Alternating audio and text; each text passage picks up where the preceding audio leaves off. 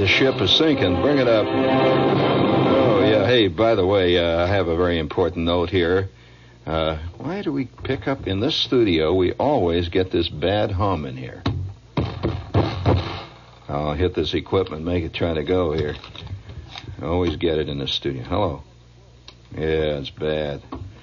Hello, test. One, two, three. I hope you're not hearing it out there, or it's just. Yeah, well, okay.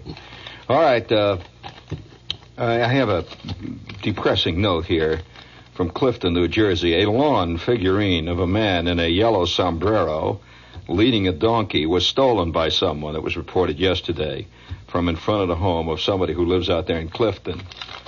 One of the great uh, cultural monuments was recently taken. I wonder if that must have been a listener. But I mean, if you know. Oh, uh, uh, would you please prepare my uh, salute to England music in there, please? All right, hit it. One, two, three, four, please. Hello. Big, big.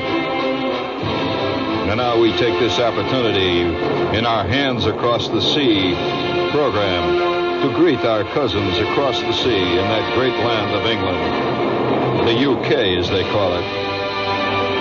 We'd like to salute a splendid English lady. That's it. Take it out. Take it out, please, uh, and reset it because I'm going to use it again at the end there. We'd like to salute the great English lady in York, England. Magistrates found Eileen Downs guilty of stealing her boyfriend's $234 toupee and flushing it down her toilet.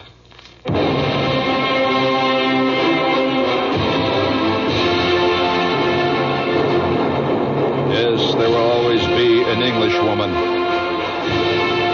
The court released her with a warning not to do it again. Miss Downs, 37, told the court that she grabbed David Rhodes' wig during a row and flushed it away, and we quote her because it was my way of stopping him from getting violent with me, she said.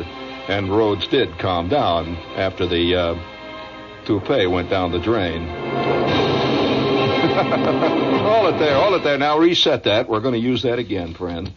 I'm forever blowing bubbles, pretty bubbles in the air. La da tee tee, la da tu tu. Things are still going on in England that you might want to know. And uh, this this is a great story here. So uh, once again, we salute progress on the march in England. The British Empire marching forward, always in the van, in the vanguard of human development and progress. Yeah, hold hold it there, hold it there, hold it there, hold it there.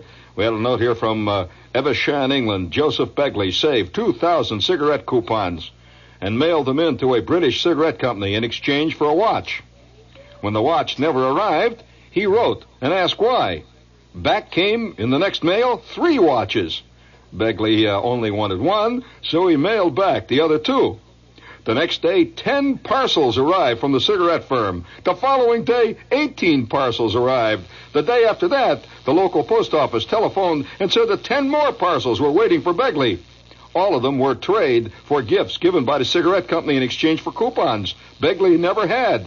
Among the gifts he received were three tape recorders, a doll, a golf bag, two electric blankets, a cot, saucepans, a pressure cooker, and a whole raft of long playing records.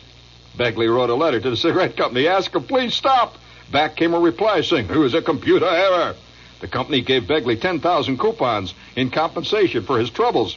With these, Begley then ordered tools and a bedspread. He received a plant stand and two step ladders instead.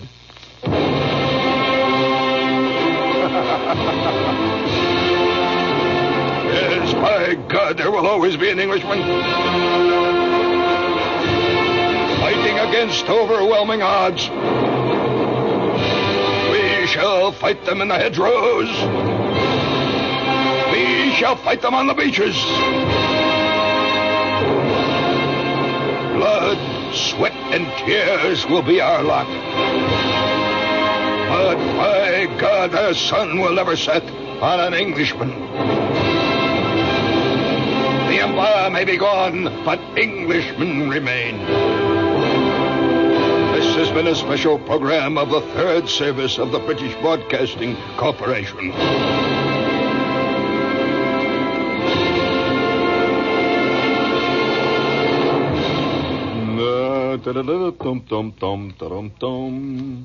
We got some commercials here.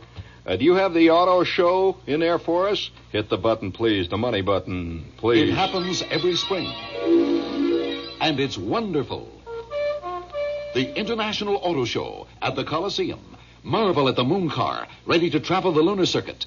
The future is here with the new electric autos. Admire antiques, classics, racers, experimentals. See stunning cars from all over the world, plus racing movies, beautiful models, fashions. It's an Easter holiday at the world's greatest auto show. The International Auto Show, New York Coliseum, now through April 9th.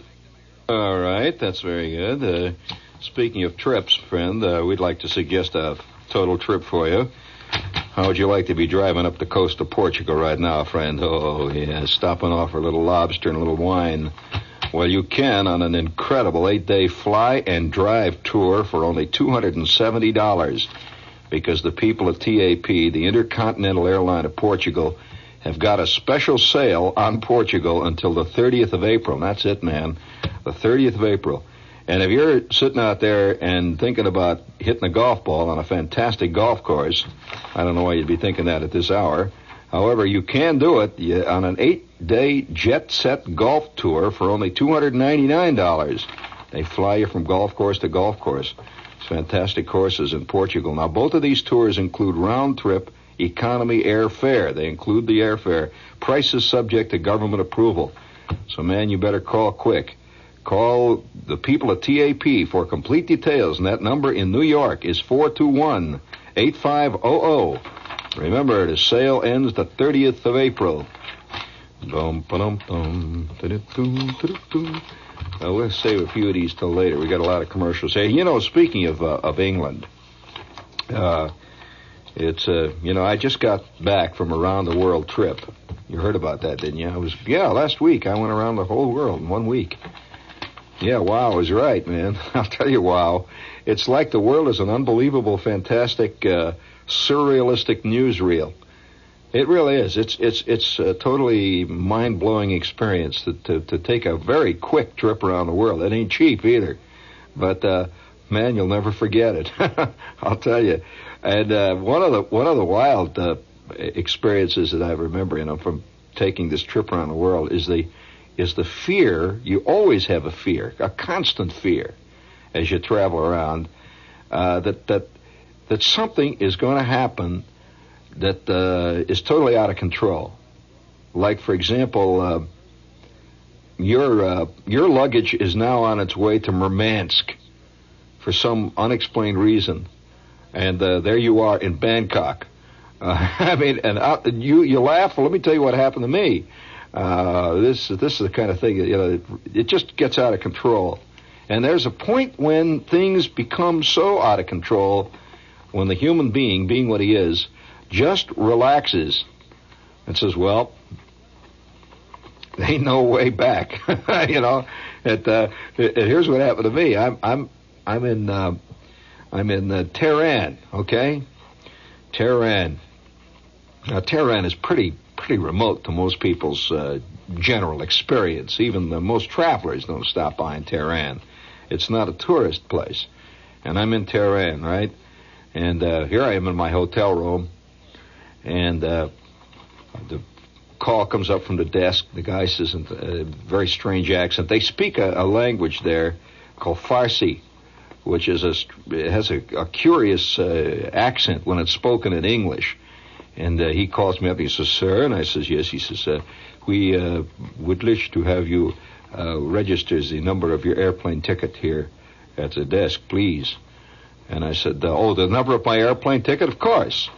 And so I I goes into my my uh, bag, see, and everybody who travels around the world or travels any place, does any really serious traveling, you have most people have a leather folder, and you better think about this. If you have never done any overseas travel, you should get one of these. It's a leather folder that all of your stuff is kept in. Stuff like uh, uh, your health uh, certificate, you know, where they stamp on whether you've been uh, whether you've been uh, inoculated against uh, yellow botulism and all those great uh, diseases that you're inoculated against, cholera.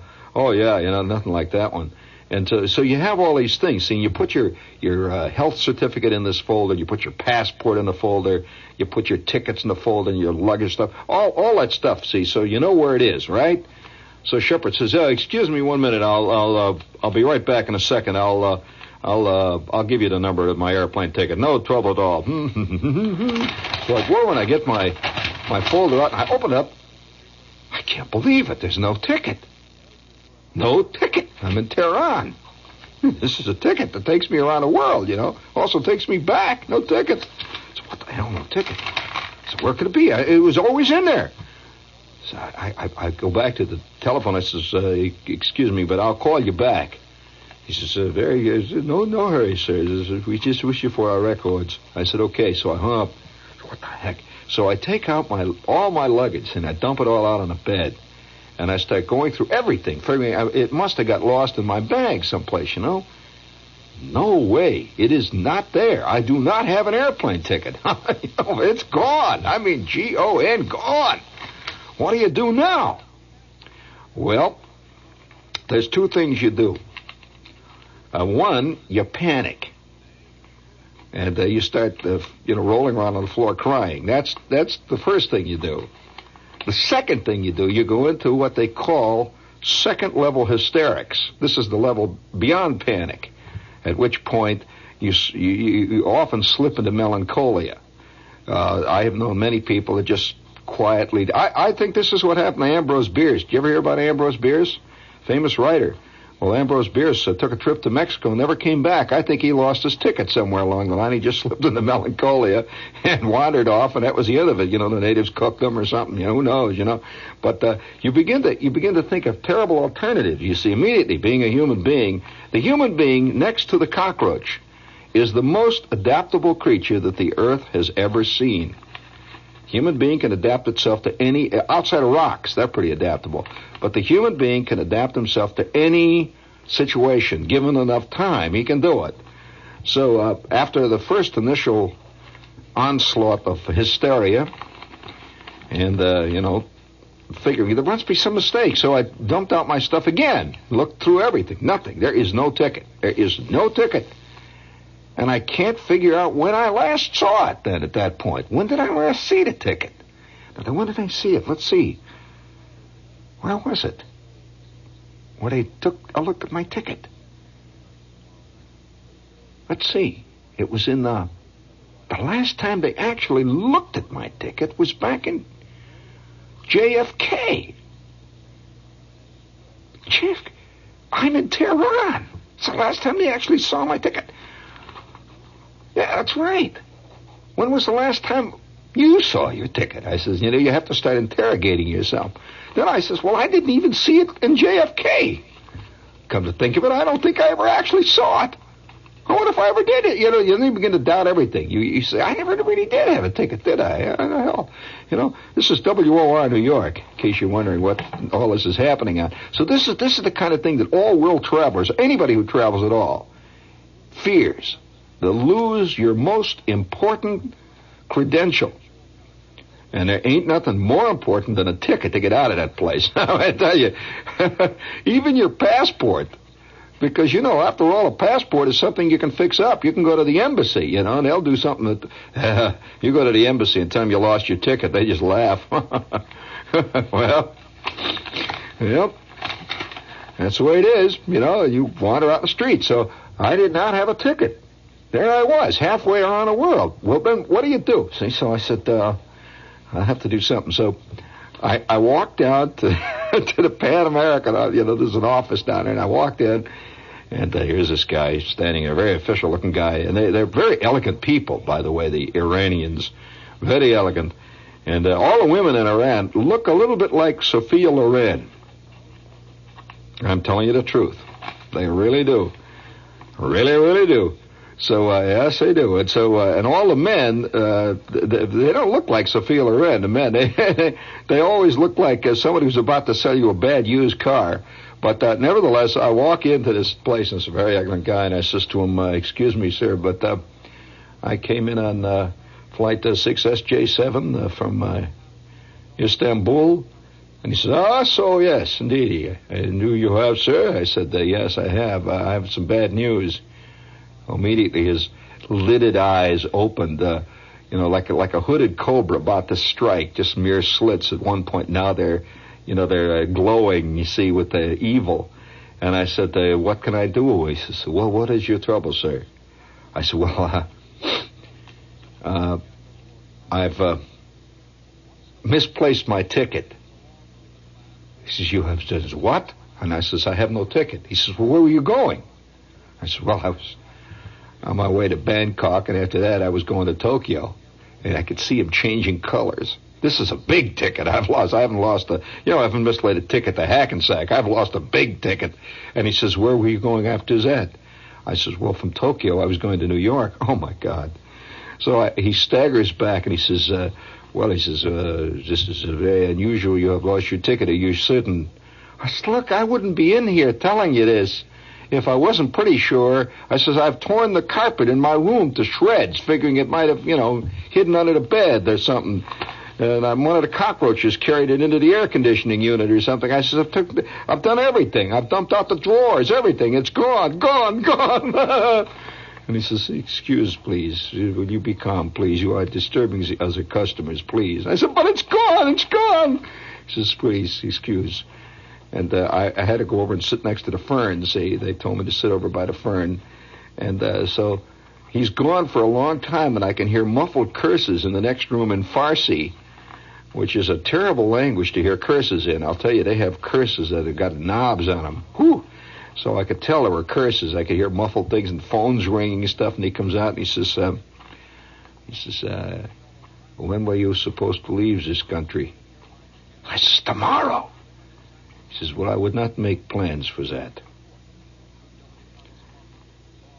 Well, then I had this wild feeling of, of me disappearing into the bazaar in Tehran for years, never never being seen again. You know, years later, uh, a crew of, of blue-haired lady tourists would discover this cross-legged man, emaciated, high cheekbones, speaking an unknown language, selling brass kerosene lamps, eking out a meager living in the you know, in the in the in the in the bazaar. so I said to the guy, I, you know, I, I unfortunately I have this humor which keeps popping to the surface, which puts people off badly certain certain nationalities have very little humor in their makeup, and I found that this is true of the Iranians. So I, I, I said to him, uh, I was planning to leave tomorrow on uh, flight 6SJ7 for Bangkok. He says, this is, uh, I would not uh, entirely count on that, sir. He says, you have lost the ticket. You have lost the ticket. And uh, we, we uh, after all, this is, uh, this is a problem which you, you must resolve. You have lost the ticket. Well, he's throwing the ball back at me, is what it sounds like. He says, Oh, well, in that case, it's no problem. And he says, What is, what do you mean? I says, I will get a job at Ray's Pizza. Right next door, there's a place called Ray's Pizza. Ray, R-A-Y, Ray's Pizza. You don't imagine a place named Ray's Pizza in Tehran, right? Well, there was, see? And he says, "You, you are working in the pizza?" And I says, "I am very good. I know how to. I, I can turn out a genuine Jersey style pizza. There ain't many guys in Tehran can do that." I'm probably worth my weight in gold working for Ray. He says, very good, sir. He says, very good. We will make an attempt to get your ticket. However, I would not be so sure as may happen. Good day, sir. So I skulk out into the sunshine. I mean, the world had turned to ashes in my mouth. Ashes. I, here I expected him to say, you know, we have no problem. We even make you out another ticket. Here, you know, stamp with a stamp, nothing. He says, no, this is, this is very high, very high. We will send the wire somewhere. And I don't know whether or not you have ever had the feeling of, of, of a, of a heavy-lidded gentleman telling you he's about to do something for you and then disappearing into the incense-scented anteroom where he seems to be entertaining two tall ladies with wasp waists drinking strange drinks, and he just left. My fate was in the hands of the gods, or at least the Iranians. So, well, at that point, you know what? I felt I, I felt a sudden total release. I felt a release as though it's all over now. It's like a guy jumping off the top of a 42 story building. By the time you hit the 20th floor, you know you ain't going back. Ain't much do. You might as well just enjoy the ride, you know. so, you know, who, you know, what's going to come in the future? That's coming in the future. What's coming now is you're flapping your arms trying to fly. Do a few Immelmans there, you know. So uh, I just sort of relaxed. I said, well, okay, you know. And so uh, I, I, I took uh, I took out my dough and I counted my dough. I figured I, I could spend a few fruitful weeks in the in the bazaar, you know, singing and dancing and and uh, doing whatever it is they do in the bazaar when they smoke the water pipes and all that stuff and get the heavy lids on the eyes. So I just took off. you know, I just simply took off. Do you have that ding dong there for the General Tire there? Uh, yes. Uh, you know, I'm kind of glad to get back to this world, you know, where you can turn on the machine and the commercials come out, you know. Hit it. Oh, no, it says music there. It says General Tire. No, no, see, it says right at the start. It says General Tire. It says open. Uh, no, no, you play the music first, please. Hit it. All right, Jerry, don't worry. I'm in charge. Listen to this, friends. Strong four-ply nylon cord General Jet tubeless white walls in popular size 650-13. Now anniversary priced at only $66 for a complete set of four tires. Excise tax is 175 per tire. And for big car owners, you big fat guys, larger sizes of the long mileage General Jet white wall is also available at comparable savings. So watch for that big General Tire G, your one-stop car care headquarters.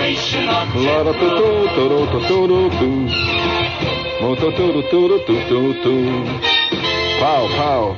Yeah, see Dick Exposito, Esposito at General Tire Service, 85 East Jericho Turnpike, Huntington Station, Long Island. That was nice. Have another commercial here. Savers, March 31st should have been good news for most of you because on that day most banks credited interest to savings accounts, some at 5% a year, some as low as 4% a year. You see, interest is credited and available in most banks every three months. Now, here's the question. Will you have to wait another three months before you get a dividend credited to your account? Oh, well, customers of Provident Savings Bank in Jersey City won't. No, sir, because they credit their account, uh, let's see, 5% dividends posted to their account on the last day of every month. So you can score big next month if you get with Provident. Now, you don't have to be a Jersey resident. Over 82,000 Provident savers from all over the USA know that Provident has never missed paying a dividend since 18, 19, uh, let's see, 132 years. So, get to your bank by mail kit. Just write Provident in care of WOR, New York, 10018.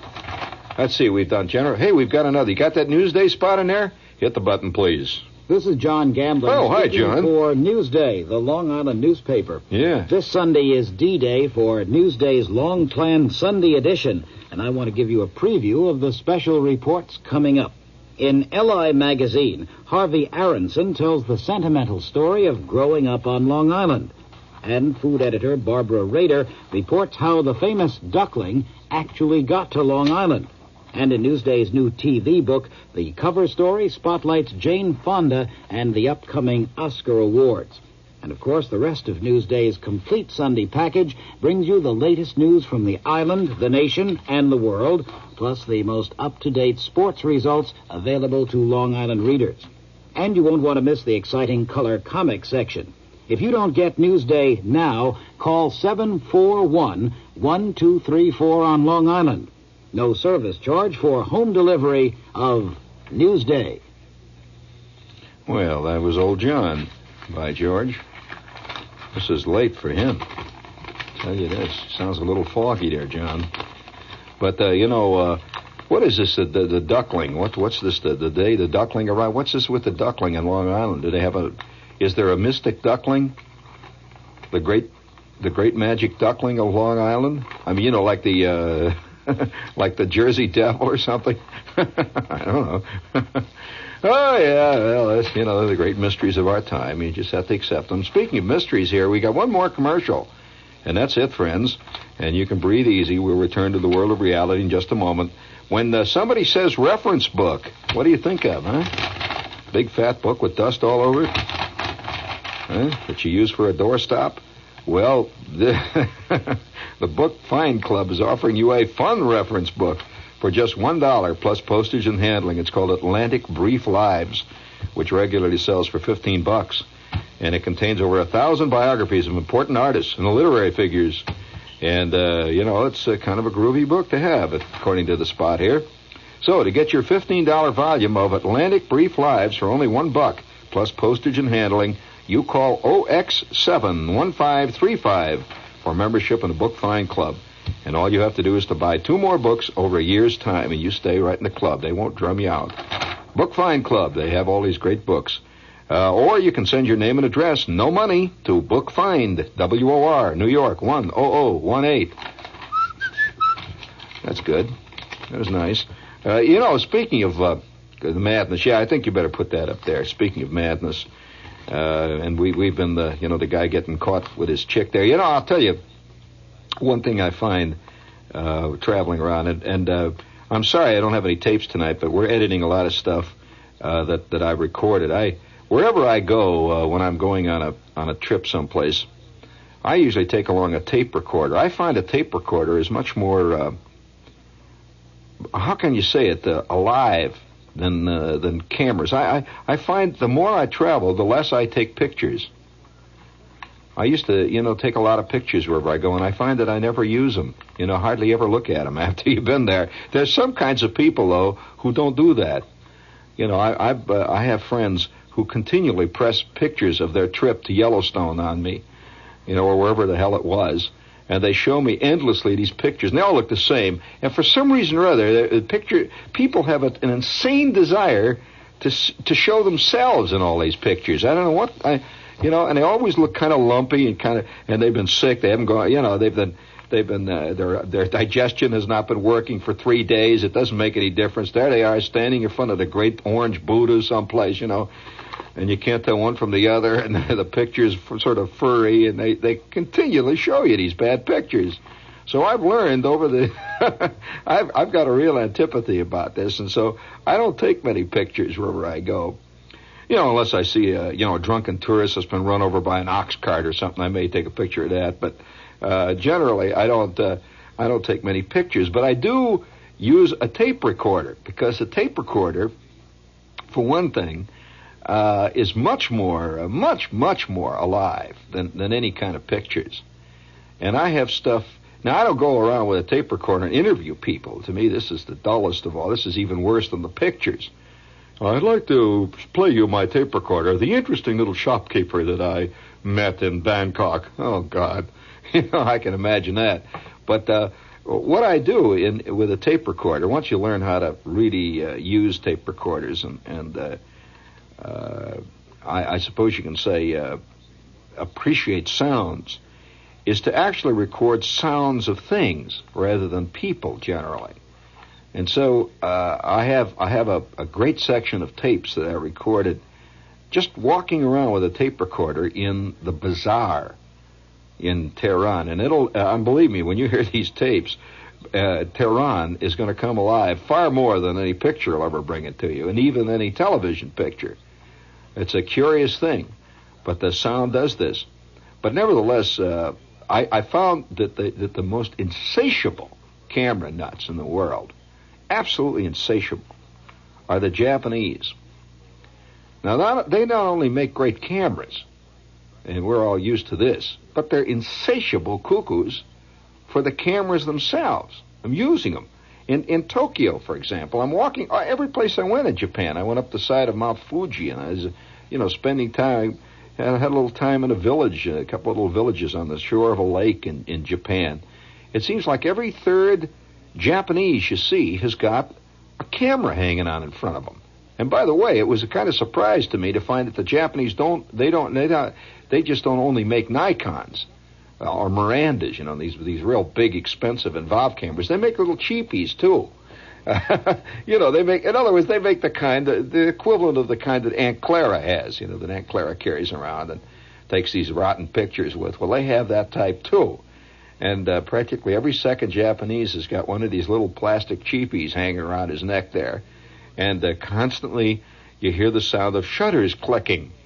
In fact, uh, the first night when I walked out of my hotel room out into the darkness and headed towards the Ginza, uh, it was just getting to be twilight. It wasn't really dark. It was getting like twilight there, see. So I headed out. It was kind of a cool night.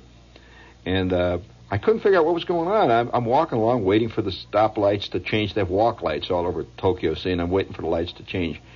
And I hear the sound, these, these, this constant humming sound all around me. And I thought maybe they were having locust problems or something. You know, the, the mysterious bugs that were attacking Tokyo. And by the way, uh, you should see some of the incredible, fantastic, uh, I suppose you can call them uh, science fiction, SF uh, series that TV has in Tokyo. It's unbelievable. The, the Japanese are really hung on, on monsters. I mean, do you know that they've got a kid series over there where the where the uh, it's live. It's done live. It's not filmed. It's a kid series where the uh, the characters, like you know, we have Sesame Street and and you see the the Cookie Monster and all that stuff. Well, they have a, a series over there. It's in color. I watched it, where the characters are monsters. I mean, you know, like Godzilla. I mean, you remember Godzilla, the monster, and the thing from the from the Black Lagoon and all that stuff. So here they are sitting around these monsters, see. And they, they were having a. I turned it on. I couldn't believe it. Here's a wrestling match going on between two monsters, and they're rolling around on the floor there and, uh, and, kids are cheering. They have kids. They have a live audience. They're cheering the monsters. See, they have their own choice, I suppose, their own favorite monster. One kid's a Godzilla kook, and another kid digs the uh, monster from the Black Depths or whatever it is. And so have, the, the monster is a big moving thing in Japan. It's not just a thing that uh, you see on late late TV. It's alive and, and living, you know. And so everywhere you see the monsters. Well, you see also another thing. I hear the buzzes going on, it clicks and everything. I turn around and I realize it is not the locust. It is the steady hum of Japanese taking pictures uh, of of their of themselves. They, you know, they're they're even worse than uh, your Aunt Clara. So every time the bus would stop, all these Japanese people would jump out of the bus and run and stand in front of a high fire hydrant, or they'd stand in front of a, you know, they all stand and they look real solemn. They stand with their arms straight against their sides, and all the men sort of stick their stomachs out and look real solemn, and the women look kind of, uh, kind of embarrassed, but they all stand in a little knot, and and uh, the the the guy that's taking a picture, see, he keeps moving back and forth. He goes over here, go, hi, hi, oh, oh, yeah. And, pow, he takes the picture. Then they all run like hell back into the bus. they don't look at the at the scenery. They run back in the bus, and uh, they go to the next place. You see where the tour is taking them. And so the the, the steady the steady uproar of, of cameras being shot off is very common in in the, in Japan in, the, in the life of the Japanese. Incidentally, speaking of uh, of cameras, uh, everywhere you look in Japan, uh, and this is pretty much of the Far East. Uh, everywhere you look, there are gigantic stores filled with nothing but camera equipment.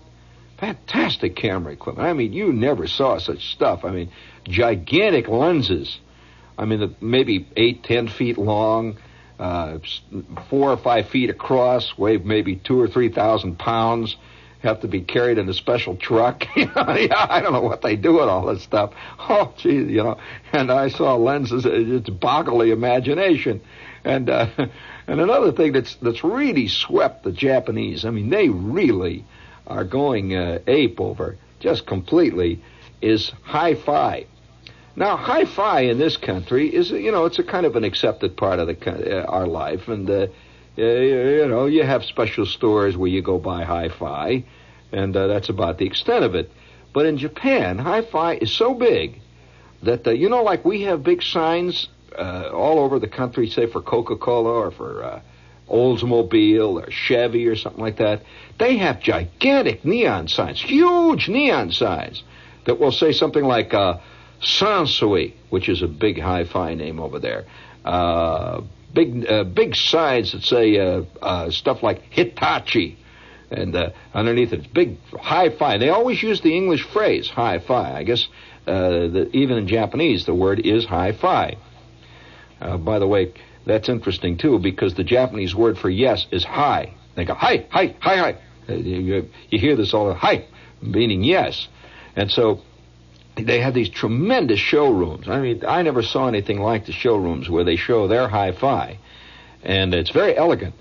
Uh, most hi-fi places in America are kind of grubby. Unfortunately, they, you know, there's yeah, there's there's always a bunch of guys selling batteries, and uh, you know, just the, you know, they're kind of grubby. They're sort of, uh, well, you know what I'm talking about. The uh, The uh, unless there, you know, there are a few elegant high hi-fi places, but over there, hi-fi is is like a you know a total experience. And so you go into these these rooms, and they have seats all laid out like theaters. And uh, yeah, they they're set up like theaters, and people come in just off the street and sit in these these seats, and all the while this equipment is playing. You can walk right in there. It isn't, isn't a matter of just going in and say, please uh, demonstrate number two for me, you know. Demonstrate the preamp 6SJ7 over there, number model 6. Nothing like that. The stuff is playing all the time. And, and you see, you know, dozens of Japanese will come in off the street and just sit there in the, in the seats, which are set up like a little theater, and they're sitting in there and they're just quietly uh, listening to all the music that's playing. And then they'll get up and walk out. Uh, and the, the clerk never asks you. This is a, kind of a great thing they have there. The clerk doesn't come over instantly and uh, and say, uh, "Hey, come on, bum, move on," or uh, you know, uh, you want you want speaker? All right, you don't want speaker out. You know, nothing like that. Uh, you just sit there and and uh, you have to practically uh, ask for a clerk. Uh, you, so. Uh, I went into one of these places and I, I walked around. Of course, being uh, being an American, I, I probably looked like an easy mark, you know. But uh, I walked around and I sat down in the in the seat and I'm listening to the music and, and a Japanese uh, salesman uh, saw that I was looking because I couldn't read any of the Japanese writing. Of course, it was all Japanese, all the writing all over the place. And uh, he just uh, came over and there was a little bow, and uh, he just handed me a, a folder that, that had a translation of all the stuff that I was looking at. He didn't say any more than that. Just gave me this if I wanted to see what I was reading. That's all.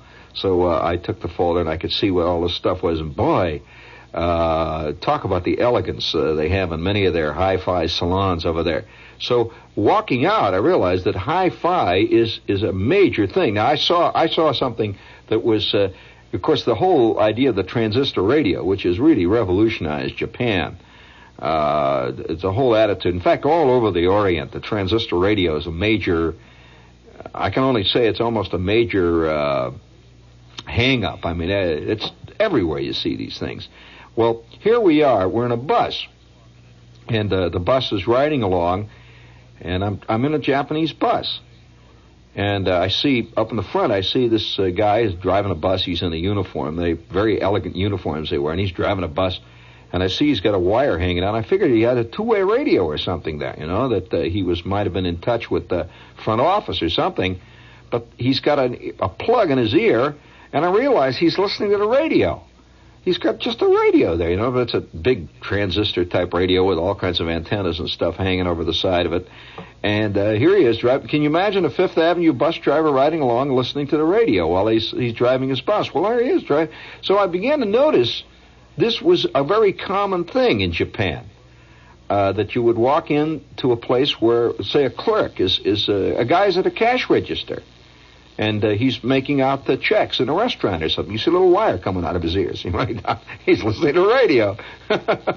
Everywhere you go, you see the radio going, and uh, this this is this is part of of uh, that that strange world. Now, if in in Bangkok, on the other hand. Uh, in Bangkok, uh, it wasn't quite like that. They have they have a hang up on other things. For example, birds. Uh, yeah, they got a bird thing going. birds, birds. I'm just birds, you know. Yeah, where you, I, I went into about 50 places and there were birds singing. And, you know, they, they have canaries, and the canary is singing away there. No, I see no canaries in Japan. Plenty of transistor radios, no canaries. But uh, in uh, in Bangkok, nothing but the uh, but uh, canaries. And, you know, there's an, uh, speaking of, of Bangkok. Uh, have you ever had Thai food?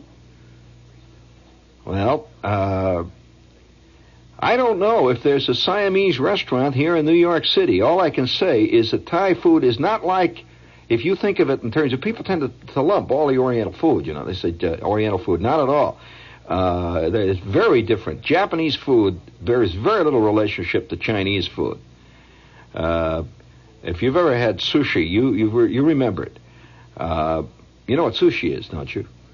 Well, this is a Japanese dish that involves raw fish and uh, they call that sushi, S H U S H I, sushi, and it's very good if you can overcome your initial Western attitude against uh, raw fish. You know, we have a we would probably immediately have this, you know, raw fish, but it's it's excellent. Really is good.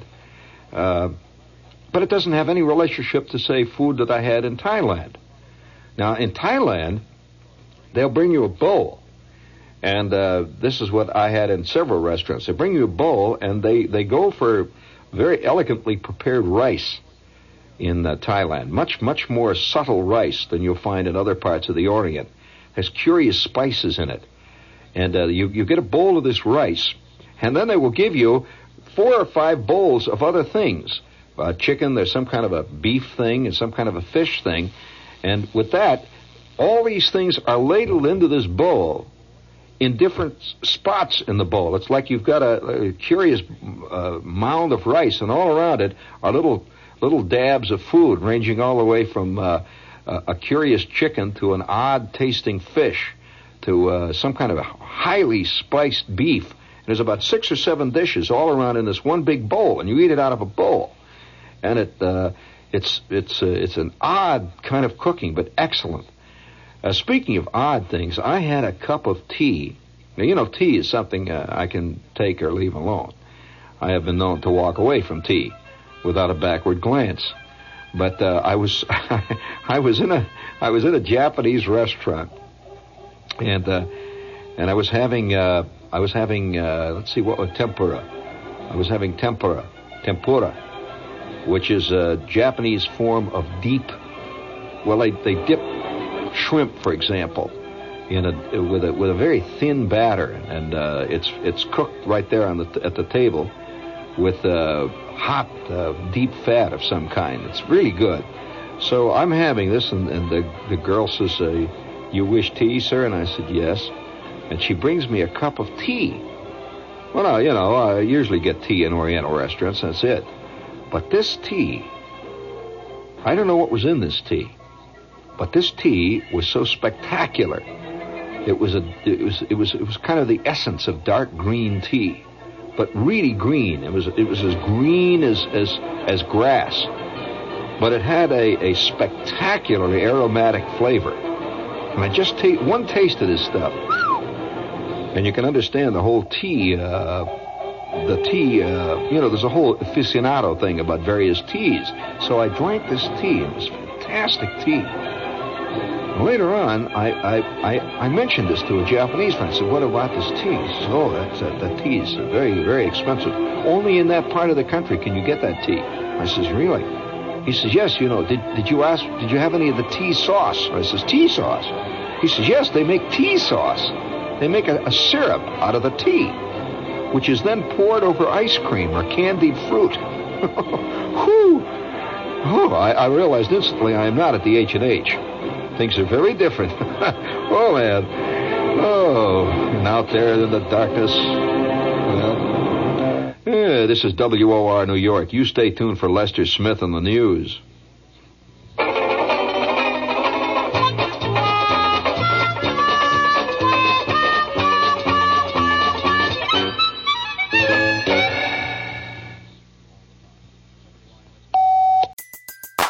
Everybody in your crew identifies as either Big Mac Burger, McNuggets, or McCrispy Sandwich. But you're the filet fish Sandwich all day. That crispy fish, that savory tartar sauce, that melty cheese, that pillowy bun. Yeah, you get it. Every time. And if you love the Filet-O-Fish, right now you can catch two of the classics you love for just $6. Limited time only. Price and participation may vary. Cannot be combined with any other offer. Single item at regular price. Ba da ba ba ba.